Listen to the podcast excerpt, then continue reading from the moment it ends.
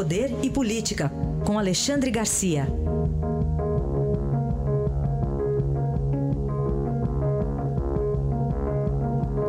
Alexandre, bom dia. Bom dia, Raíssa. Bom dia, Carolina. Bom dia. Nosso primeiro assunto, a absolvição em um processo em, em, que a denúncia era por obstrução de justiça do ex-presidente Lula, aí em Brasília, né, Alexandre? Pois é, que na décima vara federal de Brasília, o juiz Ricardo Leite disse que não viu prova né, sobre obstrução de justiça para calar a boca do Néstor Cerveró, né, diretor lá, um dirigente da Petrobras. O, o, Ministério Público também já havia pedido absolvição. Né? É, então, Lula, desse processo, está livre. Essa é uma boa notícia para o PT e para Lula. Mas a, a má notícia também, né? a consequência disso é que cai por terra o discurso de que ele é um perseguido da justiça. Né? E, e, e, a, outra, a outra má notícia é que ainda restam cinco casos em que Lula é réu. Né? Tem mais essa. Lula foi absolvido junto com o ex-senador Eucídio do Amaral, junto com o amigo dele, o pecuarista José Carlos Bumlain Filho, né? Uh, junto com. E aí eu queria abrir um parênteses com o banqueiro Esteves, do Banco Pactual. O banqueiro teve preso, né? uh, foi preso em Bangu, as ações do banco caíram aí praticamente um terço, ele teve que renunciar à presidência do banco. E agora? Você está absolvido por falta de prova.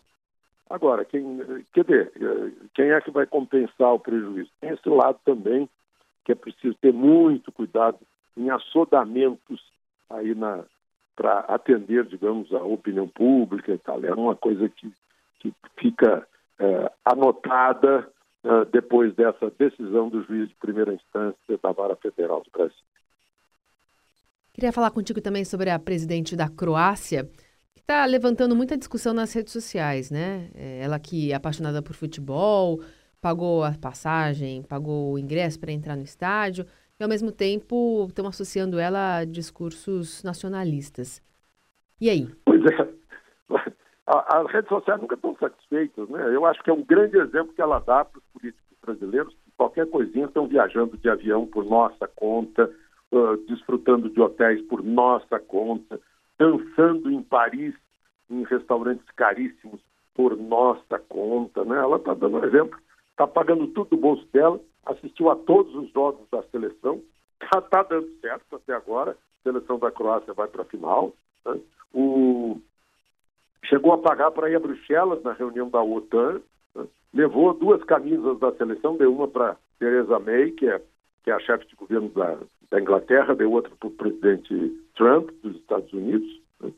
Ah, enquanto isso, aqui o Congresso Nacional se reúne com as pautas bombas, né? aumentando ainda mais o déficit público, né, criando ainda mais despesas para gastarem com os nossos, com os nossos impostos. Né? É, é, é, isso que a gente deveria comparar. Né? Aliás, é, dinheiro, muito dinheiro, foi o que pagou a Juventus, lá de, da Itália, pelo Cristiano Ronaldo. Ah, foi. Né, pelo CR7, 100 milhões de euros. É. Tá aí mais de 450 milhões de reais. E aí a consequência, a, sindicato, que é dos funcionários da Fiat Chrysler, está é, tá preparando greve em protesto. E por quê? Porque o, o Andrea Agnelli, que é sobrinho do Giovanni Agnelli, do Gianni Agnelli, que já morreu, e é o presidente da Fiat Chrysler, e é também o presidente e patrocinador da Juventus. Então, o, o, o sindicato está dizendo que seria muito melhor gastar menos dinheiro com futebol e mais dinheiro na folha de pagamento dos funcionários da Fiat Chrysler.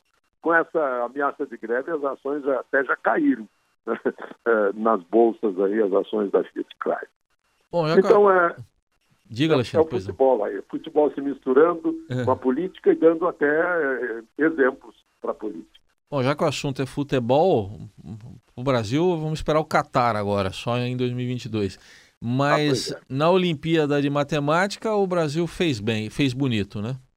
Fez bonito, olha só. Uma Olimpíada de Matemática, Olimpíada Internacional de Matemática, foi na Romênia. O 107 países. O Brasil ficou em 28º lugar, tirou uma medalha de ouro, algumas medalhas de bronze, né? e quase todo mundo, cinco premiados, quatro são da mesma escola aí de São Paulo, do Colégio Etapa. É bom a gente dar o nome do colégio, porque merece aplauso. Merece aplauso o Pedro Lucas Esponqueado, que levou a medalha de ouro, 17 anos, Olimpíada de Matemática. O, o problema mais difícil só foi resolvido por 18 pessoas. Né? Ele foi um deles. Né? Tem um menino de, de Fortaleza, mas os outros três, menção honrosa, medalha de, de, de bronze, são da mesma escola de São Paulo. Num país né, em que o, o PISA deixa o país em 59 lugar, né, é, eu acho que. E entre 70, o PISA é entre 70, o, o programa de, de, de, avaliação aí do, é, do, do, curso. Né? O, o, entre 70 somos o 59. Gastamos 70 bilhões na Copa aqui no Brasil, na Olimpíada aqui no Brasil, e a gente não teve esse resultado que se projeta da cabeça de alunos. É bom, é bom lembrar disso. Eu vou dar o nome dos outros meninos, o Bernardo Trevisan, o Lucas Harada, o André Kizatsuka lá de Fortaleza o Bruno Meinhardt, que merecem ser citados porque são heróis brasileiros que vão lá, estão brilhando. Se a gente, se a gente olhar o resultado de um levantamento feito pela ONG Ação Educativa e, e, e verificar que 38% dos universitários brasileiros são analfabetos funcionais. Então, esses meninos representam alguma esperança. Analfabeto funcional é aquele que não consegue ir além de uma frase, se vai ler um texto grande já não entende o que leu, é incapaz de fazer um texto grande, é, consegue fazer talvez uma regra de três, mas não vai além na, na matemática, esse é analfabeto funcional. Aí a gente não tem futuro com esse tipo. Né? Mas a gente tem futuro com esses meninos que, que tiraram medalhas e com essa escola que formou esses meninos, aí a gente tem futuro. Muito bem. Conseguimos terminar para cima, Alexandre, a, a pois é. semana. É. pois é, exatamente isso, a esperança. É isso aí. Um bom fim de semana. Até segunda. Aproveitem o fim de semana.